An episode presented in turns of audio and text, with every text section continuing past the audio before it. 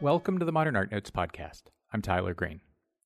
The San Francisco Museum of Modern Art is presenting the first retrospective of my first guest, Anthony Hernandez. His photographs have consistently looked at parts of America that hide in plain sight, especially parts of Los Angeles. The show, which was curated by Erin O'Toole, features 160 images. It's on view through January 1st next year. The museum's excellent catalog features an extraordinary introduction by Robert Adams, we all wish we could write so well, and an engrossing conversation between Hernandez and Lewis Baltz. Amazon offers it for just 40 bucks. We'll have a link on manpodcast.com. As the contributions by his peers to SF MoMA's catalog may suggest, Hernandez has long been an artist's artist. The last major monographic exhibition of his work was in 2011 at the Vancouver Art Gallery. It was co curated by Jeff Wall. On the second segment, Getty Museum curator Karen Hellman discusses Real Ideal Photography in France, 1847 to 1860, which is on view at the Getty through November 27th. The show looks at how early French photographers engaged in cultural and intellectual debates with their peers in fields such as painting and fiction. But first, Anthony Hernandez, after the break.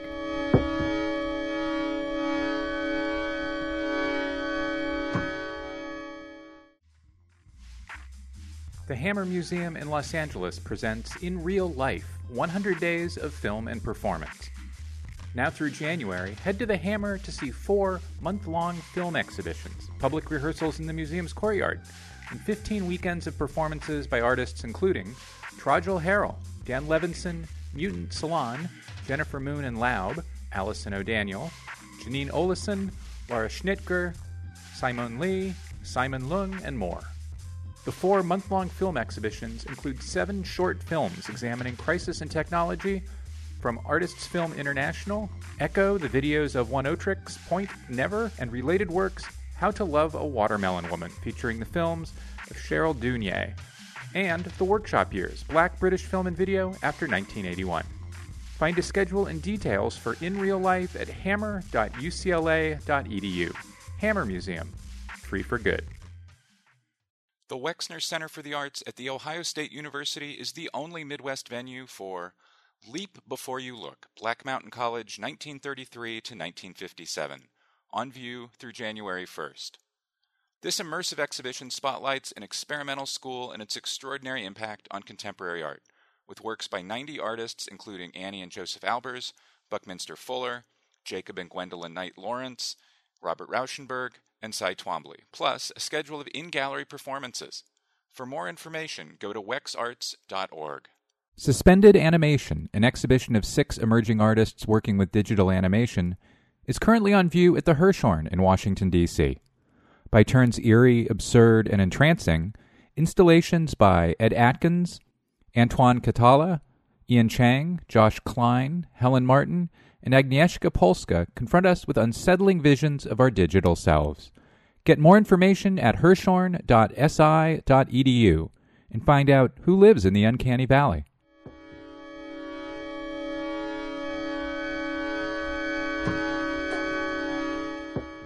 And we're back. Anthony Hernandez, welcome to the Modern Art Notes podcast. Thank you for having me. I'd like to start with a story that curator Erin O'Toole tells in her catalog essay. And it's a story of your going to the Norton Simon Museum in 1970 with a box full of pictures. Could you could you could you tell that story? yeah, well, somebody, you know, I I, I had a few back then, uh, uh not many, but a, a few 11 by 14, I believe, prints. Maybe they were 8, 8 by 10s. Anyway, somebody said to you know, there's a curator at the Pasadena Museum photography, I think, and you should go down there.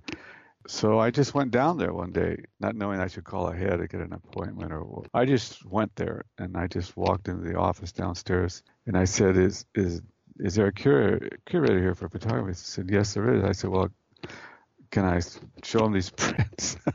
And they said, "Well, do you have an appointment?" I said, "No, I don't." So, but I had this box, a 11 by 14 box of prints or something, and I just so this the receptionist was just a little taken back. She said, "Well, you just sit down for a minute," and I gave her the box, and I was waiting, and she took the box and went. And after a few minutes, Fred Parker came out, who was a curator there, and said, and Fred's a big guy too, and he came out and said, "Who are you?" And I said, Well, I, introduced myself and I said, and he introduced himself. He said, I just finished putting the show California Photographers together, and I'm going to put you in it. And I said, really? And he said, yeah. But uh, so I went back to his office and we started chatting. And he was going through the pictures and he said, okay, well, uh, I, I'm making a selection. And so it all happened very, very quickly. And but I was so not knowing how these things worked. He never told me that there was actually going to be an opening for this show. So I missed the opening. I wasn't even there. but I'll tell you another end story that maybe I forgot to mention to other people that I was at a little Mexican joint at night uh, near Sunset on Alvarado to have uh, something to eat, and we're talking about like 11 o'clock at night or something like that. I'm there with a friend of mine, and these two women are sitting waiting to get some food. This is like you know a, a typical outside place where people are standing around, not inside a restaurant, just like one of these then a little fast food Mexican place. And these two women are there, and I'm start chatting with these two women, and they had just come from that opening. And I said, "Really?" I didn't. Then I found out there was an opening. I said, "Well, uh, I was in it." and then one of them said, well, "Which which pictures were they?" and described the pictures. And said, "I remember those pictures." Well, I, anyway, to cut a long story short, that woman, that young woman I was talking to, we became involved, girlfriend, boyfriend. started from there. so, you know, it, it just uh, crazy. But anyway, that's how it happened with Fred, and um, he was very enthusiastic because I I didn't know anybody at all in that California photographers, not anyone at all, and so then he had this idea, I guess, that he wanted to do this show, Crowded Vacancy, with Lewis Baltz and Terry Wild, who I didn't know, but he invited us all for his house for dinner, and that's how we could meet. And uh, the idea was their pictures with my pictures. When I saw their pictures, I said, well, maybe you need another person like you know the pictures you guys are making, these kind of very minimal, for, formal kind of pictures. They said, no, no, we need your pictures of figures, you know, on the beach and the street scenes in downtown. And Lewis, who I just met then, uh, said he really, really liked the pictures, and he really thought it would it would be a better show, a greater show, a stronger show with my pictures in there. So they talked me into it, so to be to participate, which I didn't think I, you know, at first I didn't think that it was going to work, but anyway, it, it did work, and it, it did happen. They did publish a small catalog called "The Crowded Vacancy," and it got a lot of attention, and that just started in terms of meeting people and starting to be in these, you know, group shows and things started happening from that. So I think uh, Fred Parker was the first person who, you know, there's always somebody behind people that are helping you along the way. And even though, you know, you're out there alone making the pictures, there's always somebody in the background. And Fred was the first one. Well, let me start with the with the beach pictures because they are, as we're talking about, among the earliest works in in the show at SF MoMA, and they are often discussed in terms of Edward Weston's famous Nude on Sand Oceano from 1936, and we'll have an image of that on manpodcast.com, of course. So the Weston features a lithe, leggy, free, kind of hedonistic, splayed female nude on a pristine, perfect beach. And your beach pictures are not that. And I think people have tended to gravitate toward talking to you about the figures in your beach pictures. They're often clothed, exhausted, sleeping, and not pointedly not luxuriating. All, all true, of course.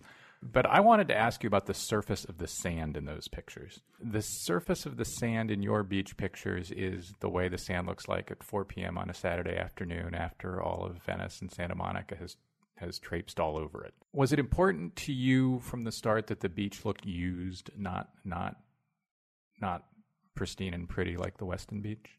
I never thought of it that way. I mean, Weston was the first, you know, person that uh, I mean, really. That's how. That's actually, I think, how, how I'm here because a flame of recognition just like blew me away, and I said, I want to make pictures like that. Meaning, I want to make pictures that are that basically that vision. I mean, he, I think of him as a visionary, and so those pictures, that clarity of vision. I said, I want to make pictures like that. But the beach pictures of the actual photographs of the sand itself, the reason that I started those beach pictures is because Long Beach, where I, when I first started, I used to go there as a kid. In other words, as the, and, and go in the water and just hang out there with my parents and all that. So I went back there and I started making these pictures of people usually alone on the beach. But it was because of Weston's the that reference to the sand, even though his pictures of sand were it's quite different, but just to reproduce sand in a black and white print, that I was very drawn to that, and that's really what, what it was. It was just yes, I love those Weston pictures, but not just the sand pictures. I mean, not not the, just the figures, but you know all of the objects and, and landscapes. Uh, you know, uh, lots of pictures. So you were conscious about getting surface and texture into the work, but not so much as a counterpoint to Weston. Right. Right. Mm, that's interesting. Um, we'll come back to surface and texture, and I think again and again as we as we talk. It's one of my favorite things about the work. So, like you said, concurrently, you're making a lot of street photography, not just in Los Angeles, but wherever you can manage to travel in your in your young early career period. This is uh, 69, 70. It's kind of closer to the end of American street photography than to the beginning and your street pictures are full of people who are alone um, or, or, or who are separated from what's going on around them, which I think really sets them apart from a lot of American street photography.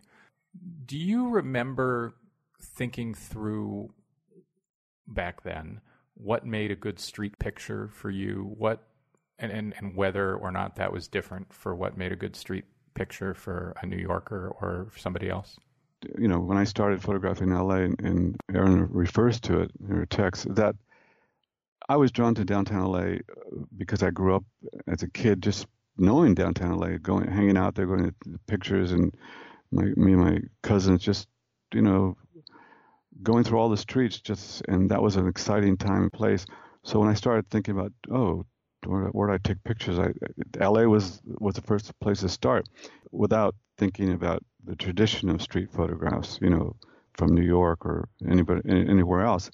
And so that be, very beginning was just, oh, I'm, I'm photographing a place I know, uh, very, you know, where I grew up and, and all, that.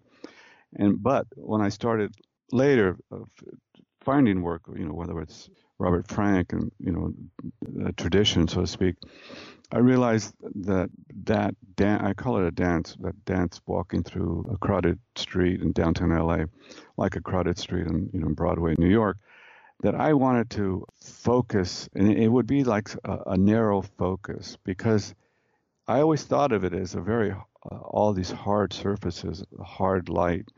Maybe uh, some of the people, it's kind of hard. Just what are you doing down there? You know, shopping or whatever, and and so I was thinking, I'm I want to make these pictures that are that are all, so to speak, the same or have that same weight, and and th- that's one part. The, the the other part of like walking through uh, and, and having this dance is that whatever you're going to try to photograph, it's photographing it in such a fluid fast way that you can't think. You know, you're only it's just all intuitive.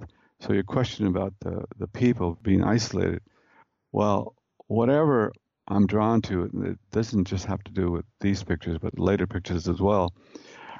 I can't put my finger on that in terms of what drew me this way and, and those kinds of moments, but that was all what I was drawn to. Uh, it's all uh, in one piece, you might say. So that's just something I started uh, doing. And I think of myself in terms of the street. Is there? There's so much going on, you know, that it's. I mean, you don't stop and think, oh, I'm, going to make this kind of picture, that kind of. You're just making pictures, trying to make pictures, and some of them are successful and some of them aren't. But that intuitive thing, there's, there's. Uh, I'm drawn to, in, in terms of my eye, so to speak, so many things that you can't stop to try to figure that out. You're just part of that movement. And I loved that dance, so to speak, walking through. And you know, it, it, it was just a very intuitive, fluid way of working. But the the the moments of maybe these private moments that maybe I was experiencing as I approached somebody, even even though I was going to pass them very quickly. That's what I was drawn to, and that's what I photographed. One of the places you made street pictures was in Vietnam, specifically, for example, Saigon. You went to Vietnam in 1972, which was just five years after you'd been there as an army medic during the Vietnam War. I think I think that in the last decade or two, it has become routine for Americans who fought in Vietnam to go back. Kind of maybe so common in the last half generation that we don't really think about it. But in 1972, it most certainly was not. Um, American soldiers just, I mean, you know, just didn't happen. So why did you go back? One of the reasons I went back is I had never been to Saigon. I mean, I, I, I was all over Central Highlands and all the way up from Da Nang and and different places, but I never got to Saigon. And, and so when this grant, uh, the Ferguson grant, somebody told me about the Sherry Heiser years ago, told me about, oh, the Friends of Photography are going to start to give out this grant, the Ferguson grant. You should apply for it. I said, oh, and you know, I started thinking, if I got a grant, where would I go? And I said, oh, I'd like to go back to photograph in Saigon because I uh, had never been there and I wanted to just check it out, so to speak. So I did. I mean, I did uh, find out about it. Actually, I met Ansel Adams. It's kind of like that story of Fred Parker. I just, I was on my way to San Francisco and I just showed up at Ansel Adams' house. You know, I, asked the mailman, "Where does Ansel Adams live?" He's, he told me, and I just knocked on his door and had in my box of prints. to show Ansel? Yeah, and I said, I hear that you're you're going to start this grant. I wanted to find out about it. And he said, "Well, I'll let you know about it. We're setting it up." And he, you know, gave me a tour of his dark room, and he looked at my prints, and and he was very nice. And he probably thought, "Well, who is this person?"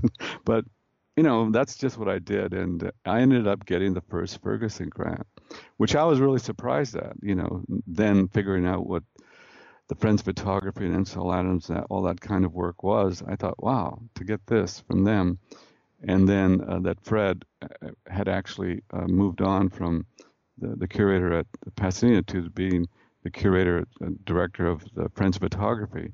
So it all kind of fell in place, so to speak.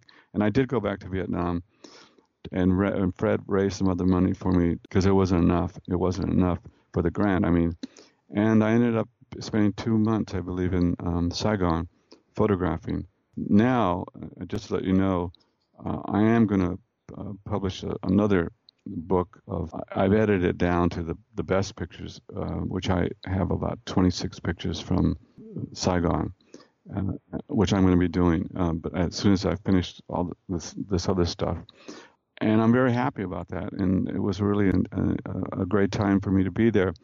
And the interesting thing about being in in Saigon which I, I will tell you now is I, when I got there, I mean I didn't know anybody, and, I was in a, a restaurant, air conditioned little place because it was it was hot, and somebody came up to me and said, "You must be Anthony Hernandez." I said, "I said." Yeah, who are you? Yeah, I am. Who are you? He said, oh, we, We've been waiting for you. we. And so what it was is it was a group of all the the photojournalists that you know are in Saigon you know, hanging out. And so I was asked to go and join them in another table in this restaurant, and I did. You know, I met all the people from U, you know, UPI. I mean, all all the, you know, services, news services. A, a lot of them were there, not just photographers, but journalists. And uh, they asked me, "Well, who are you working for?" I said, "I'm not working for anybody." that was a complete surprise. You would have seen the faces of these people. They just said, you're not working for anybody. You know, I said, I just, and I explained I'd been there as a medic and I came back to, as an artist to photograph.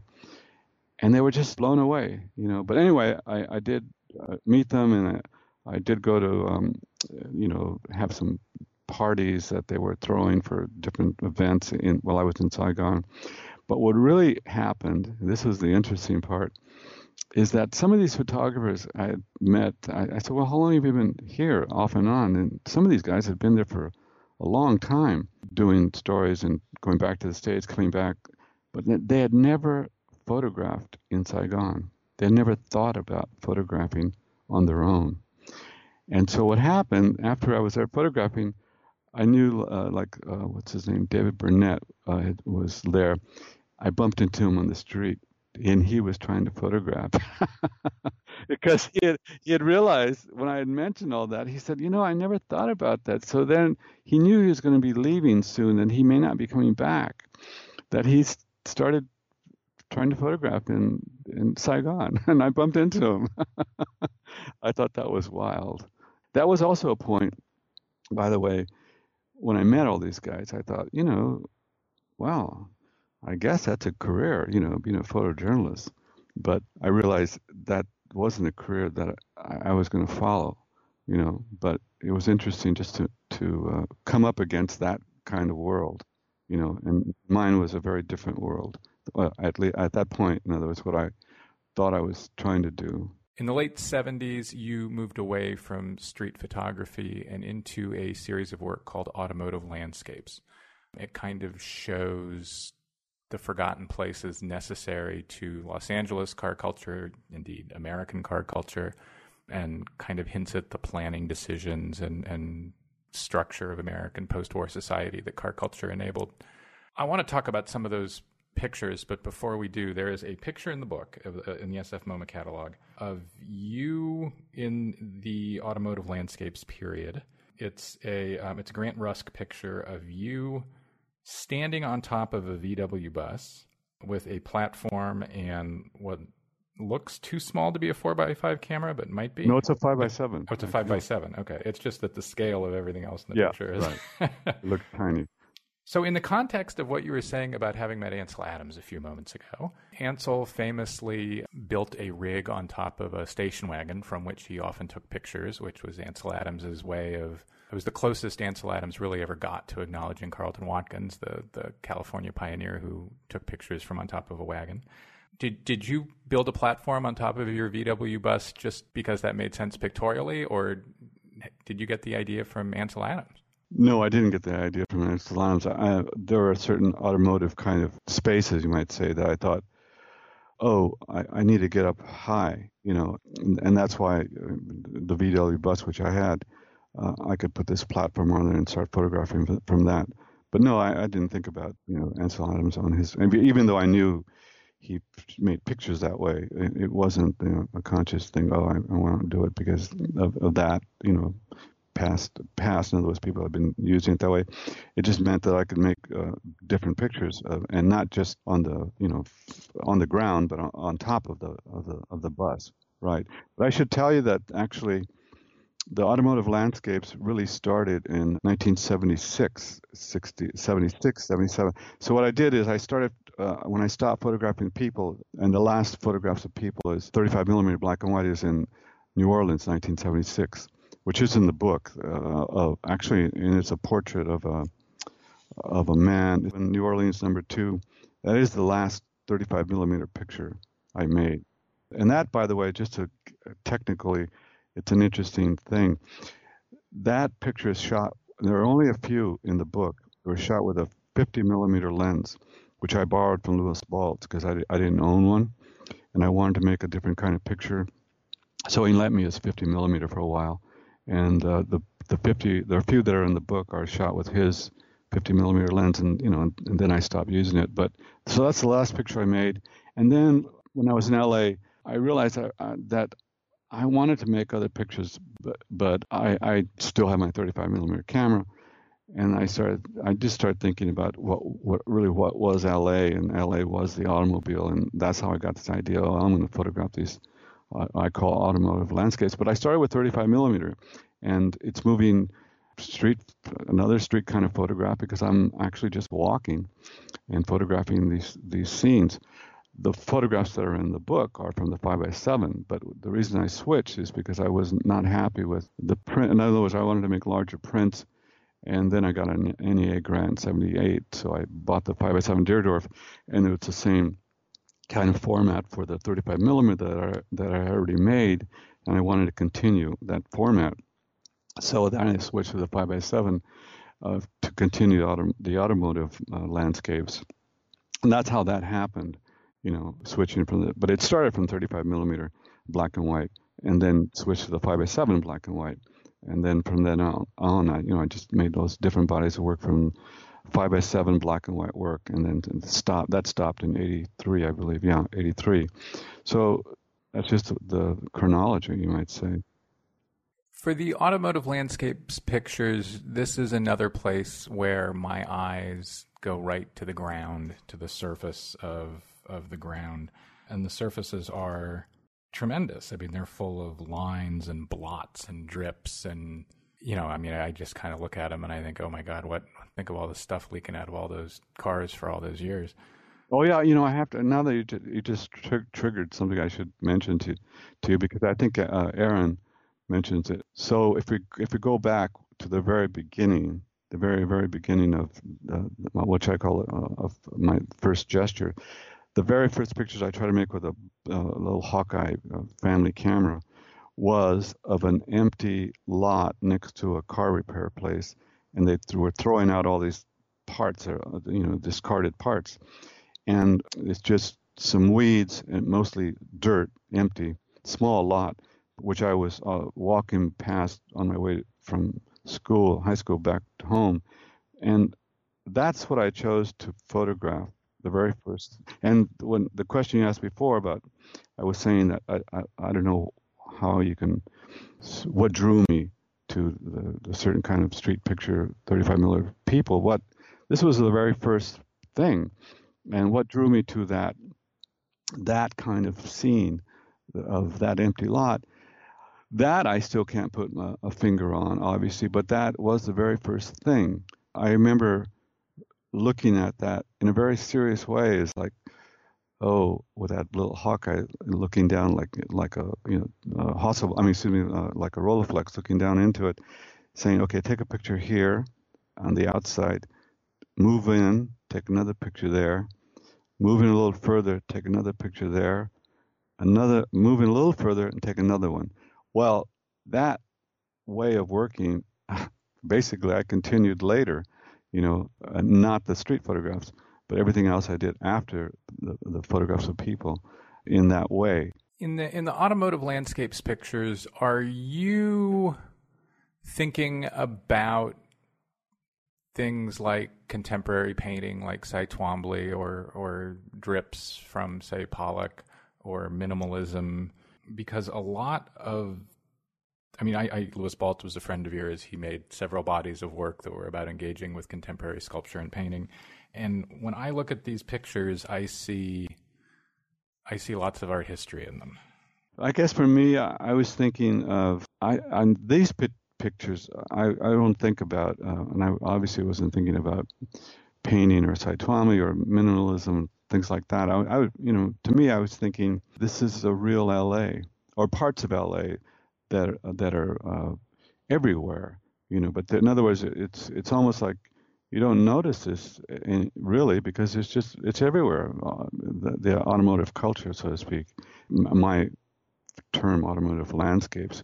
But i was thinking of these more as um, and that's why i like that title automotive landscapes because i wanted to make landscapes but about something you know not just pure landscape. So that that's that's where it comes from it, it, for these that body of work my guest is Anthony Hernandez. We'll be right back after a break.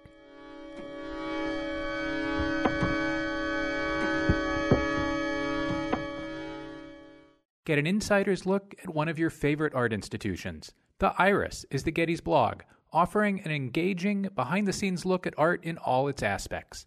It's a project of the entire Getty community, written by curators, educators, scientists, guest speakers, and many others. Find out how a Getty curator reunited the head and body of an ancient sculpture, and explore the charming mystery of an artist's dog who shows up in several manuscripts. Now you can go behind the scenes at the Getty every day by subscribing to the Iris and receiving an email whenever there is a new post. To learn more and to subscribe, visit getty.edu/iris. After a major 3-year expansion, the San Francisco Museum of Modern Art returns as the largest art museum in the U.S. dedicated to modern and contemporary art. New exhibitions include works from the Doris and Donald Fisher collection, with dedicated galleries spanning the careers of Andy Warhol, Alexander Calder, Agnes Martin, Chuck Close, Gerhard Richter, and many more.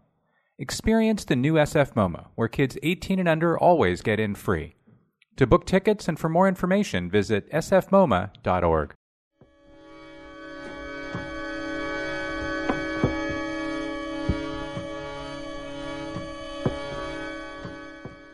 And now back to my conversation with Anthony Hernandez. So, as we get into the late 70s and early 80s, the new topographic style picture making, Hank Wessel, Lewis Baltz, Joe Deal, is all well established and they're all working in a manner that might be described as spotlighting the way in which the land, particularly, but not, not, not only in the West, was misused.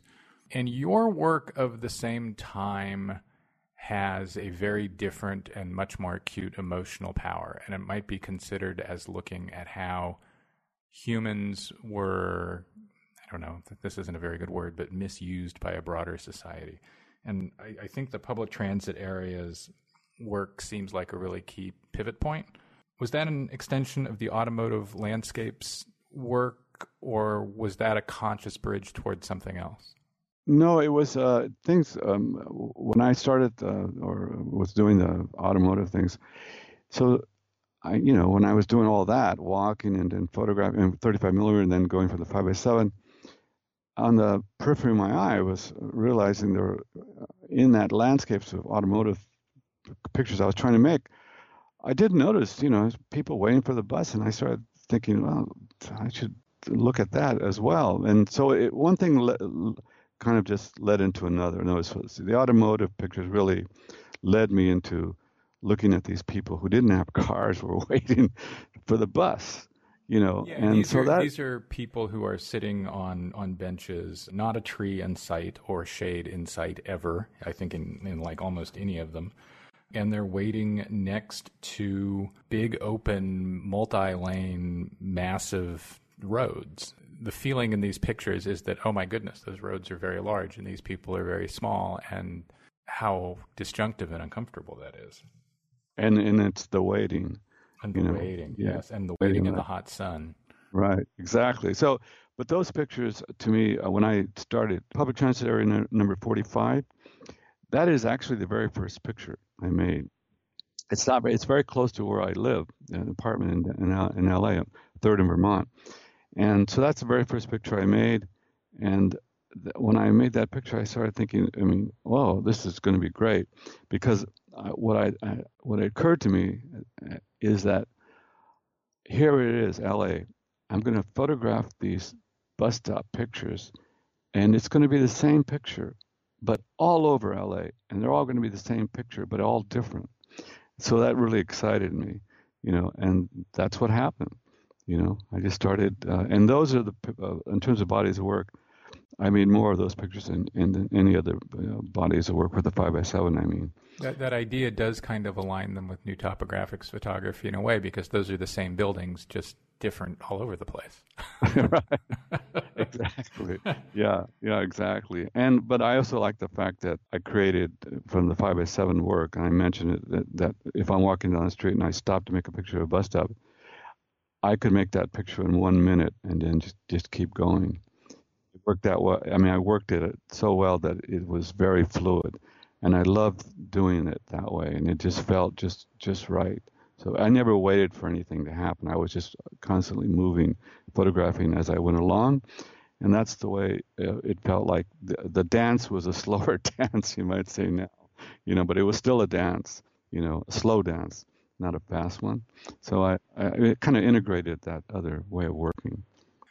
The body of work that comes next ish is public use areas, which are pictures. So, for this is going to sound like a silly thing to say, but for people who haven't walked around downtown LA, because I assume no one walks around downtown LA, the buildings, uh, the skyscrapers in downtown LA aren't gridded into the street the way they are in New York. You know, they're they're set back and elevated or somehow separated from the life of the city by an artificial post brutalist difficult to navigate stand in sit on surfaces. Yeah, yeah it's just, it, I mean, there are these weird in between landscapes.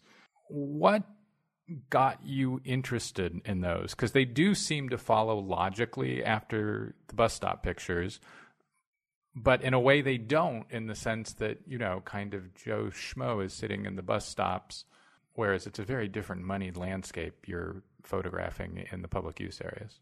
Yeah. Well, to me, the, the, the bus stop pictures led. I mean, I started making these because what it is, it's how people spend their time. For instance, this is all during like lunch hours, and where do you go if you want to go have a sandwich or sit outside or read a book, or and what? How are you going to use that landscape? Because you're going to place yourself wherever you feel comfortable, or, or whatever you know, whatever, wherever the place is even though there might be a, a, bench that's actually set up that way for you. And so I was really interested in, uh, again, the backdrop uh, of all the bus stop pictures, all these the street and all the traffic and all that r- repetitive. And this is the same way, uh, looking at that backdrop of LA. And but but you're, you're right, it's these these places where it's set back, it's elevated there's a figure and you're, you're in this big open space. And by the way, just to let you know, these pictures when I made them, like you know, late 70s, early 80s, places now I couldn't photograph because you, they, you know security would come out and say you can't have a cam- tripod out, you know, like that. So that that's an interesting thing to think about now. I mean, you could photograph them 35 millimeter, you know, in, in other words, no tripods. But I, I wanted to look around it just to see where people you know, where they were actually going to be doing whatever they were doing. Why was that a place you ended up looking around? Because it also uh, took me to places in LA that I had never been. In other words, Century, through cities, I mean, through uh, part, parts of uh, like Century City, and uh, and again, I'm walking uh, with my camera through all these spaces I've never been, and then I come upon somebody reading a book, you know, and I make a picture very quickly, and then just keep walking, you know, and so it's that thing of experiencing experiencing the place actually where they're experiencing whatever they're doing there. You know, eating a sandwich or reading or sleeping. I have other. I have, by the way, just to mention that I have more negatives from all these bodies of work that I haven't printed still. So it's there are other pictures that are going to come up later, but you know, it's an interesting thing because uh, I just didn't have. I mean, I made a lot of work and uh, some of the work sometimes, if I maybe whether I overexpose the film slightly and overdevelop it, well, some of the negatives are, are very dense. Well, I can now digitally I can print something that I, I couldn't maybe print back then, and so that's another way of having the, these pictures will have another life, you know, later. And technically, I mean, you know, digitally. So that's exciting actually. And so I have a lot of work, I must say. You mentioned a picture of a woman reading a book or a person reading a book. My favorite of this whole group, and maybe my favorite of all your work, is Public Use Areas number 25. We'll have it on manpodcast.com. You said that you moved through these areas quickly, stopped, made a picture quickly, and moved on. There is nothing quick about Public Use Areas number 25. It is, uh, uh, an historian would be tempted to say this is the closest you get to referring to the Julius Shulman style consideration of Los Angeles architecture and Western modernism. It is rectilinear, it is precisionist, it is acute, it is almost inhuman in the way the landscape makes the human exist within it. And it strikes me as really different from all the other public use areas pictures, which I which I love, but this one is I mean, these these these rhododendrons and pine trees up behind her are just funny. I mean, it's it's it's a it's a picture with a sense of humor while it's being brutal. So, did some of these take a little longer? no, no, I'm I'm really not exaggerating. When I didn't, in other words, it's like a feeling. I said, "Oh, I'm moving, and everything has to uh, just be like coming up to a bus stop and making that picture." Coming up to that woman reading a book, it happened as quickly as I could make the picture. It is not what you think it's. Uh, I'm there for you know forever trying to do everything. No, no, it's as quick as I made the bus stop picture. I made that picture exactly the same way.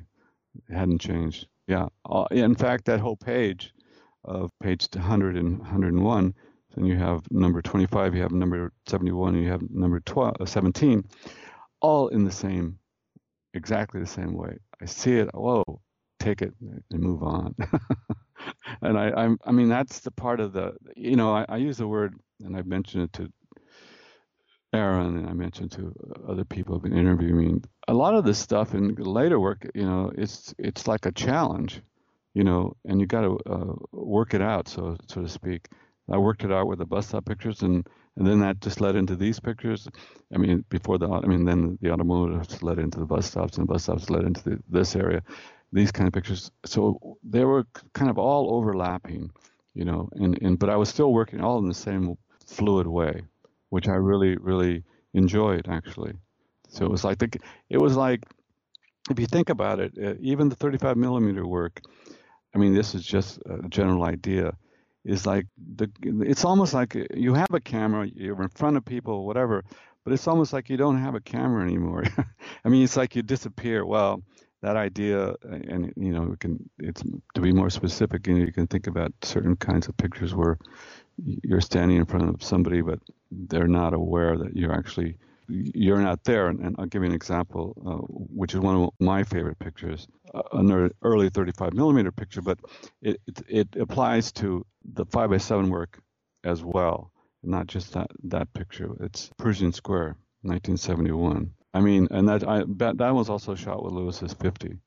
The public use area pictures date to the very early 1980s. The next couple bodies of work I'd like to talk about come after that the Rodeo Drive pictures, which are color pictures of just the most vapid people you can imagine in and around Rodeo Drive, and the landscapes for the homeless pictures. Did the landscapes for the homeless pictures have to come after the Rodeo Drive pictures? The first color work uh, of Rodeo is also the last pictures of people. And I, I did get uh, an artist in residency uh, at the University of Nevada in Las Vegas. And I was going there in 86, and I thought I was going to photograph people on the strip. But it ended up, I ended up photographing the, these uh, shooting site areas near the Sunrise Mountain. People go out and target practice, and I was interested in all the stuff on the ground. And I started photographing that. That goes back to like that first gesture of me photographing all these scattered automobile parts in this empty lot.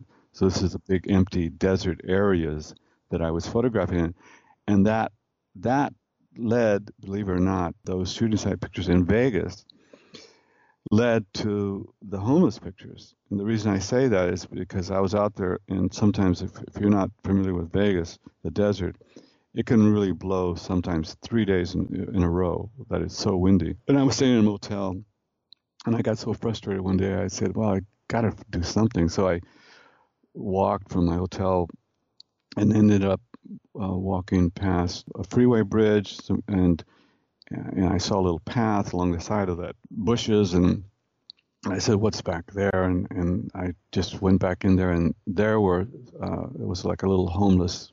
Some homeless people had been there. There was blankets and uh, you know food cartons and cigarettes, and I made a few few pictures of that, and then I continued all the shooting site pictures.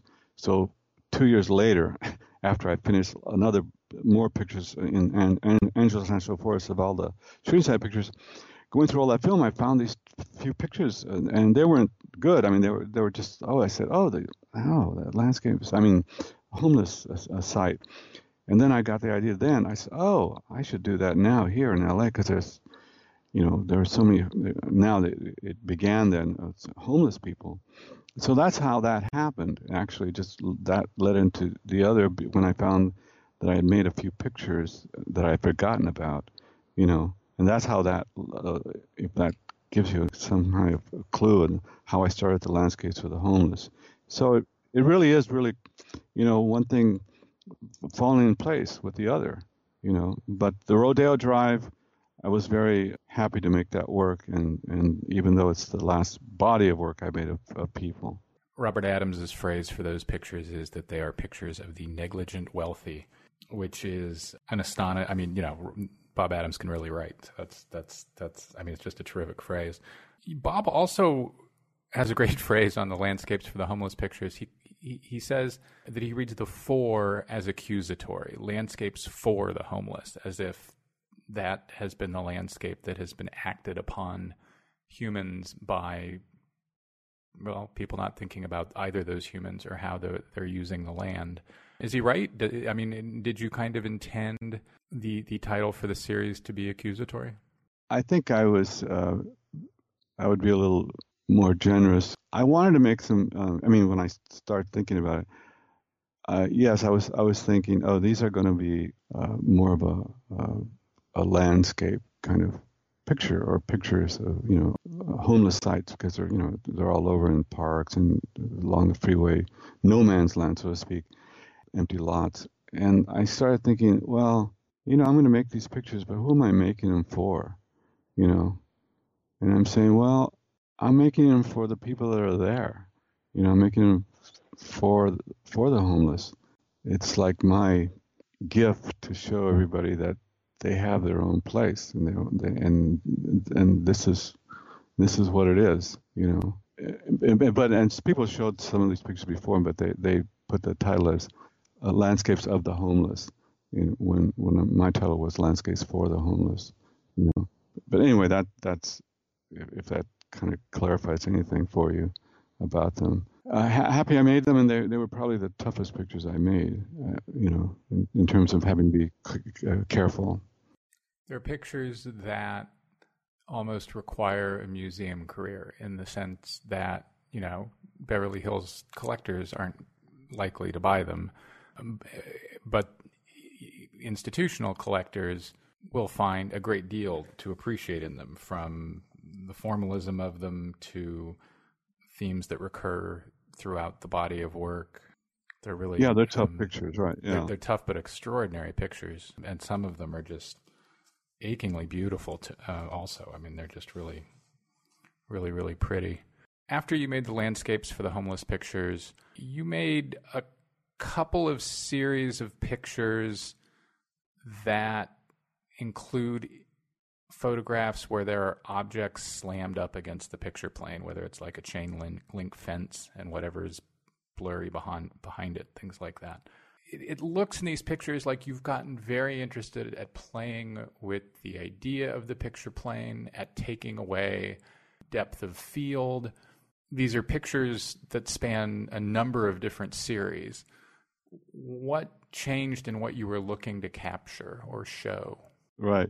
Well, the, those pictures, what's happening is that I was photographing a lot of these uh, buildings that were um, in, in, downtown LA, or around LA, downtown, uh, on the peripheries, th- that were actually all, you know, closed up. And after a building is closed, after a while, uh, you know, homeless people are, are always trying to get in, breaking in, or using them, or or, or around them, and nobody's going to bother them because these are these empty buildings. So that's a lot of these buildings are. That's what it is. They're they're just uh, uh, at that point not being used, and I I really was just photographing, you know, that kind of thing that was uh, uh, around me that was I was looking at. But I, for instance, page the LA 15, there are a number of pictures like that. That's not the only one, uh, which are really repetitive of uh, of looking at uh, uh reflections in in um, glass. And yes, it's a very flat uh, field, and, and, now it's repeated. By the way, in, in, other pictures I've been making that aren't even in the book uh, now. And so that that kind of picture, I was interested in in, and I knew that that all these much more precise formal qualities are, are absolutely falling in for these kinds of pictures. And uh, again, to me, it's like I'm looking at a real detail of a building uh, and a number of buildings, but making a, a series of photographs that, that when you see more of them, it's actually even richer, you know, than just in a couple. So when you see a group of them, it, things really start happening in terms of relationships, you know, and, and playing off of each other. And I thought it was a very rich thing to do, and, and not I mean, and I hadn't seen people making those kinds of pictures, you know. So I enjoyed it uh, very much, you know. And, and again, it was having to walk and then find these buildings and then the right time. In other words, if I was walking by a building like that one right there, the LA 19, 1915, I mean, number 15, uh, I photographed that right then I didn't come back and say I'm going to photograph in, in a better light or different light. That's I was going by there and I I made that picture. And again, uh, not uh, in in a, in a in the same kind of way that in this fluid way. Whatever it was, that's what it was at that moment. You know. Two, two more things I want to ask about. One, it seems like in the last half decade or so, you've gotten more interested in beauty. Um, I'm thinking of a picture like Forever Number 74 from 2011, which is, um, I think, Erin O'Toole tells us in her text. It's a picture that shows a green light reflected in an auto tunnel, I think in downtown LA, probably the tunnel that goes right under MoCA, maybe. Did you get more interested in beauty? Maybe I was more in this very intuitive way, picking up all the, you know, color relationships and things like that you know, and and and maybe it's more of a, you know, again, it's extending this, you might say, my own personal palette, you know, like that, for, especially for, obviously for color. I I'm going to use this word this word expression because uh, you know there's this Kenneth Clark said that art is the highest form of human expression, and if we think about that, you know, it's a it it covers a, a, it covers everything actually, you know. And to me, because somebody asked me this before, I never thought of my own photographs, and I know there's that's the tradition, but I never thought of my own photographs, and I was never really happy with that term documentary, the start of that. And I always thought of it as a, really a form. I mean, art as as a form of expression, and I think I always thought that that's what I was trying to do, you know. And um, so when your question about the this now this uh, beauty, yes, but beauty in what? You know, beauty in something that people might think is not so beautiful. Why would you photograph that? For instance, the tree next to uh, 74, so forever 58. You know that, and and and I'm I'm aware of it because what I'm what I'm doing is I'm controlling that because the relationship in that picture. What what makes that happen is because I'm using a longer lens, which is bringing that background smack up against that tree. And I'm very aware of that because of using, and that's what I've been doing uh, more recently, uh, recently meaning in the last 10, 10, 15 years of using longer lenses and so compressing that space.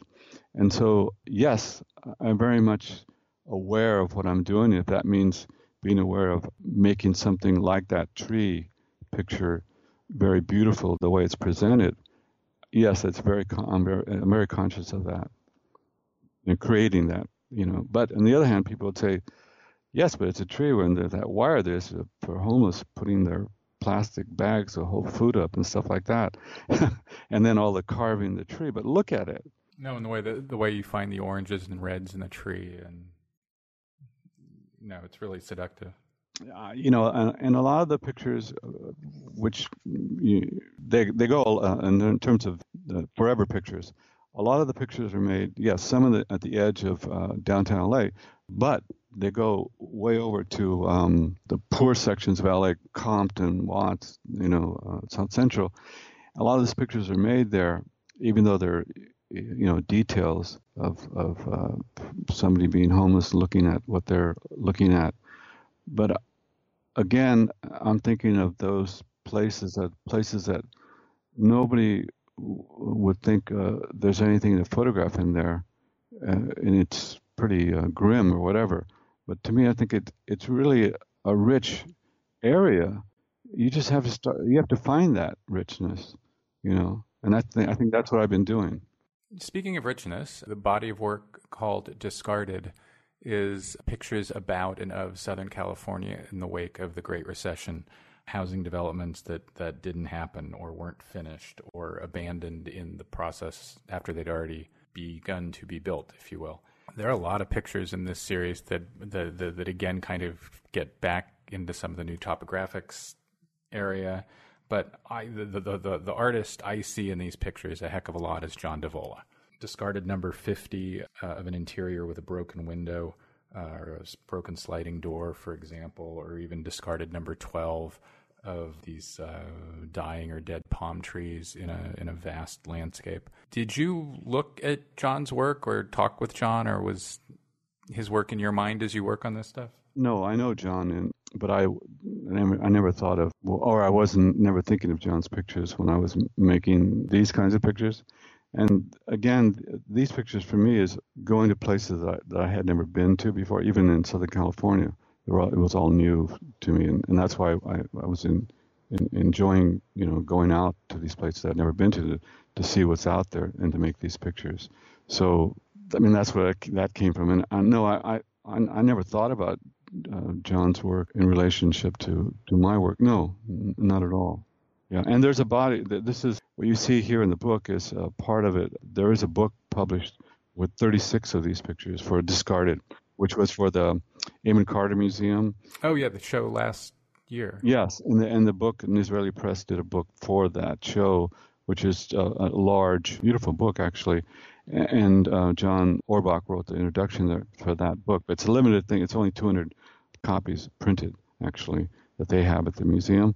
And so there's that that's a very good. I mean, that covers 36 pictures. That and and I forget how many pictures are here in this book. But anyway, that's uh, that's the last body of work that I, I, was working on up to the point of this uh, sh- uh, you know show. Finally, you make pictures of the undersides of freeways, the underparts of overpasses, a whole lot of them of automotive infrastructure of all sorts. You even you know by by the early 2000s are making really formally elegant pictures of of the undersides of freeways a picture like Oakland number 1 however you nowhere in this show is there something that has become sort of a ritual for Los Angeles based artists over the last 50 years, and that is a picture of a freeway or an image of a freeway itself. Did you ever? Why or why not? I guess I haven't, but I but the, all the pictures of, uh, under freeway bridges and all that. Yes, I have made a lot of them, and, and, what it is, it's the light. You know, it's incredibly different light, and that's what drew me to make those pictures there. But yeah, no, I haven't made p- pictures of uh, freeways. A lot of other people have. You know, uh, obviously Catherine Opie made some really good pictures, and other people, but some of that I imagine is because you like to walk and and it's kind of hard to walk down the 10 but is there also a conceptual decision that that's just not for me or oh yeah i mean i would i would say that uh, if i was thinking oh i'm going to photograph freeways no i would say you know i guess i'd want something and maybe that's kind of a little bit of a if i can use the word intimate if those were intimate moments in the street photographs black and white and the landscapes of the homeless are these maybe intimate details of you know that experience. So maybe I'm drawn to that, and maybe that's why I would not do other things like that, you know. And the only thing that's maybe less intimate, but still in, in that direction, even is the discarded pictures as well. When you see the, more of them, you know, the, the references. Uh, so I guess I like that idea that something can be intimate and close, and and I'm close, you know, and there. Anthony Hernandez, thanks so much. Thank you very much, Tyler.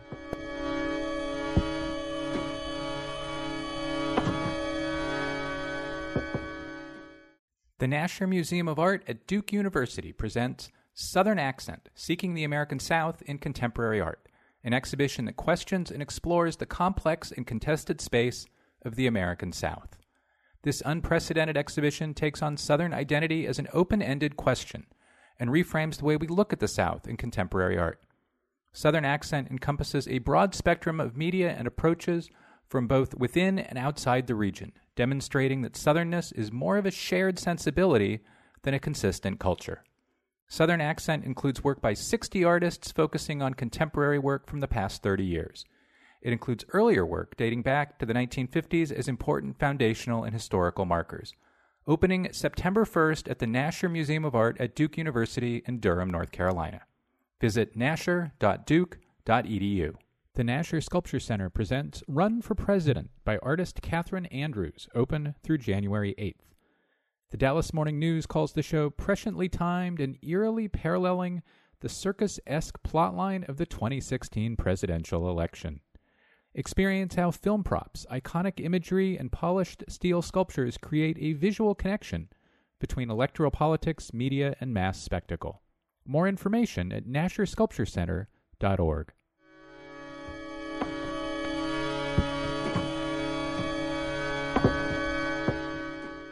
Welcome back.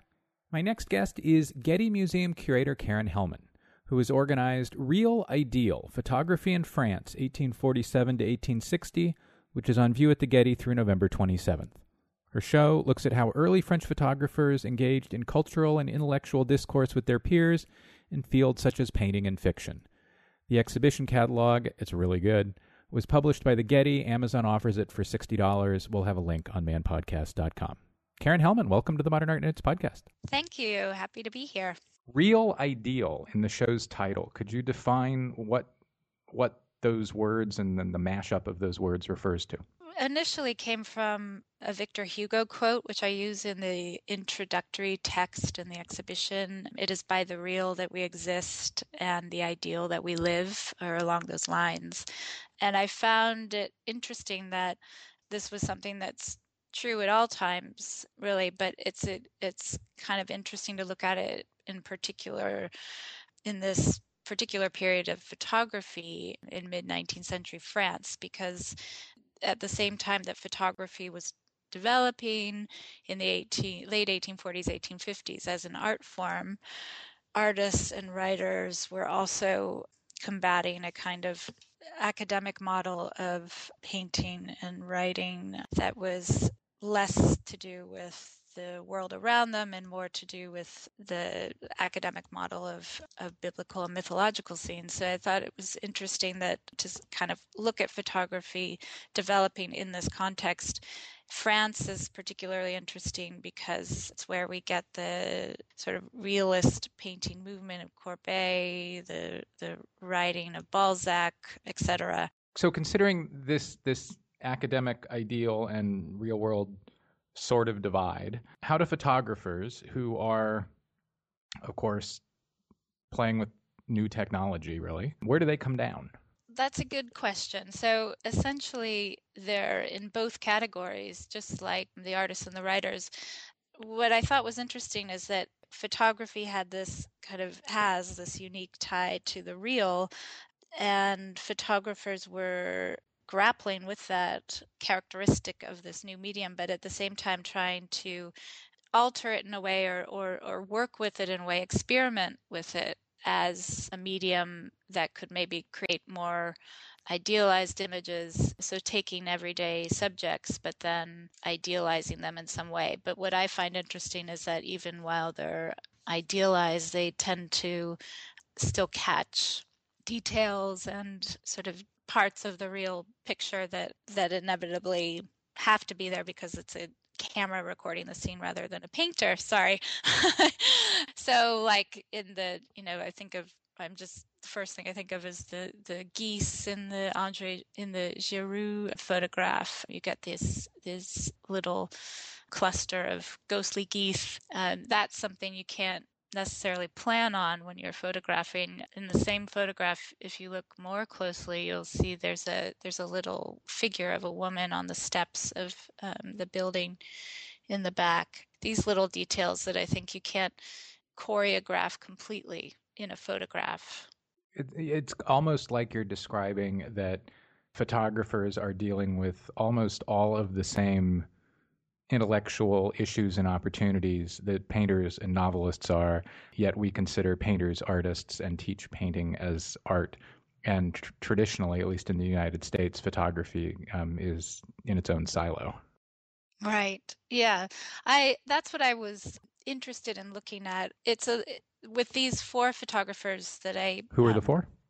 Selected for the exhibition. It's Gustave Le Gray, Henri Le Secq, Charles Nègre and Edouard Baldus. And I did that really because, well, for multiple reasons, but three of these, all of them actually, were moved to Paris to become painters. So they started out as artists, as painters, uh, and and three of them actually met in the studio of the academic painter Paul Delaroche. So they had this pre-photography history together, or not necessarily together, but pre-photo history as painters. So it's a it's a little bit convenient because they were already each of them had already had to confront themselves as painters and and sort of figure out how they were how they would fit into that realm as artists, and so it's maybe easy or sort of presumptive to think that they would put the same artistic, painterly problems into their photographs.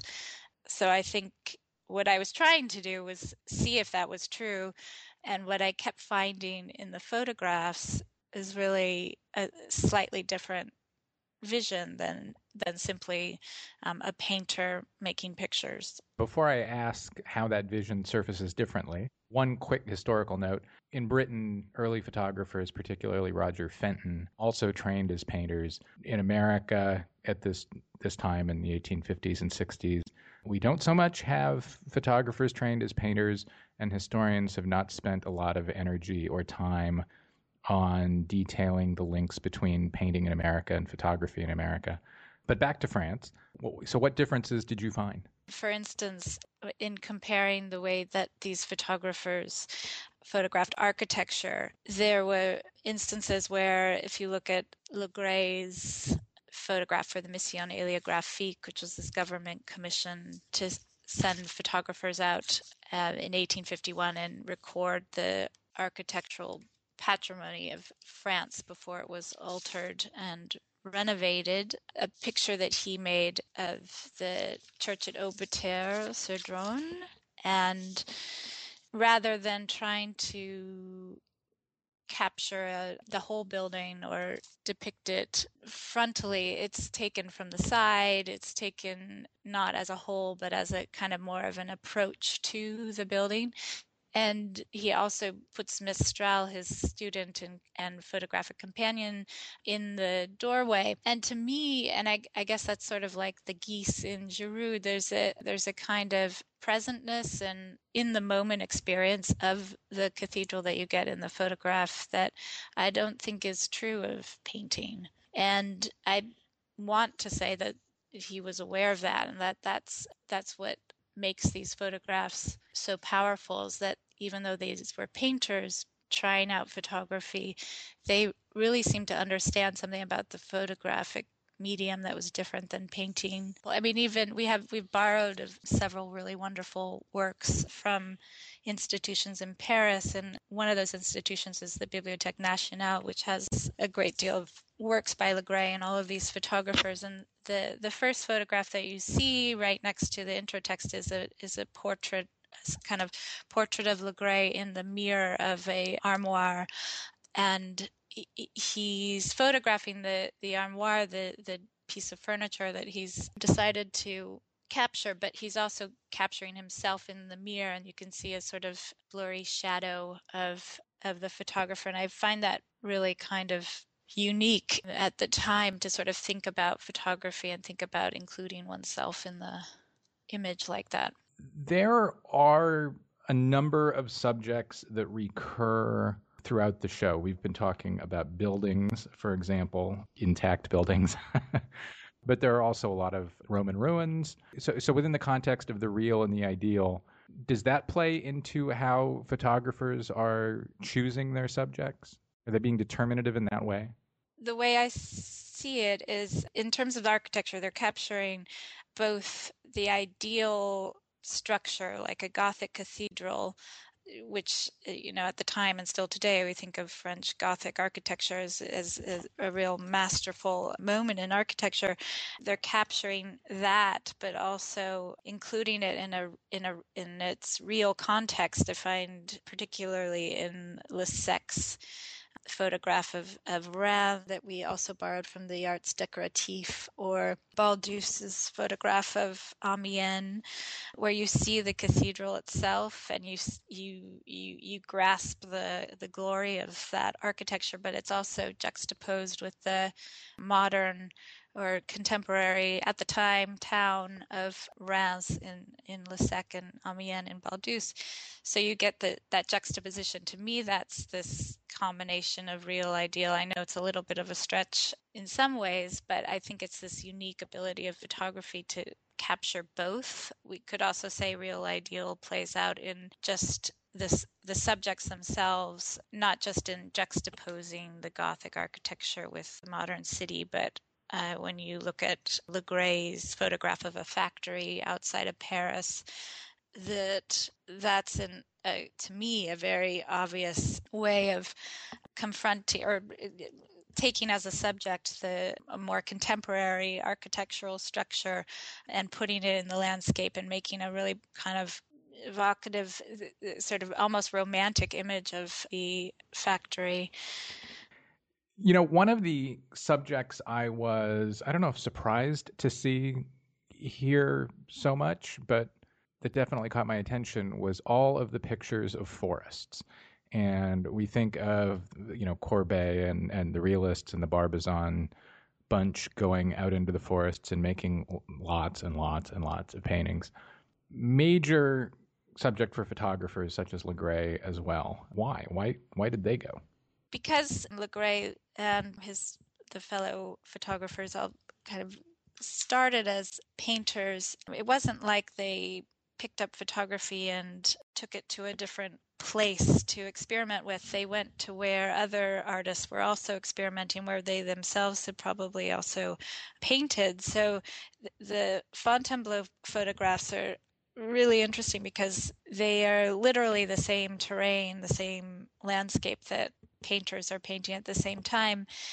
I think it's important to note that these are some of the first subjects that Le Gray and Nègre and uh, Le Secq go to to experiment to to to try out their photographs. And I think in the context that it, it was also in the context of the shift towards landscape painting and landscape as a subject was becoming more and more credible and deemed kind of worthy of artistic representation. And as we know with the Barbizon, and onward, which we just saw with Rousseau, the landscape painting was was becoming an, an, accepted subject for artists to take on. Well, like for instance, Le Gray submitted a lot of his some of his photographs of the Forest of Fontainebleau to the Salon, and they were rejected. But they were exhibited in the industrial exhibition.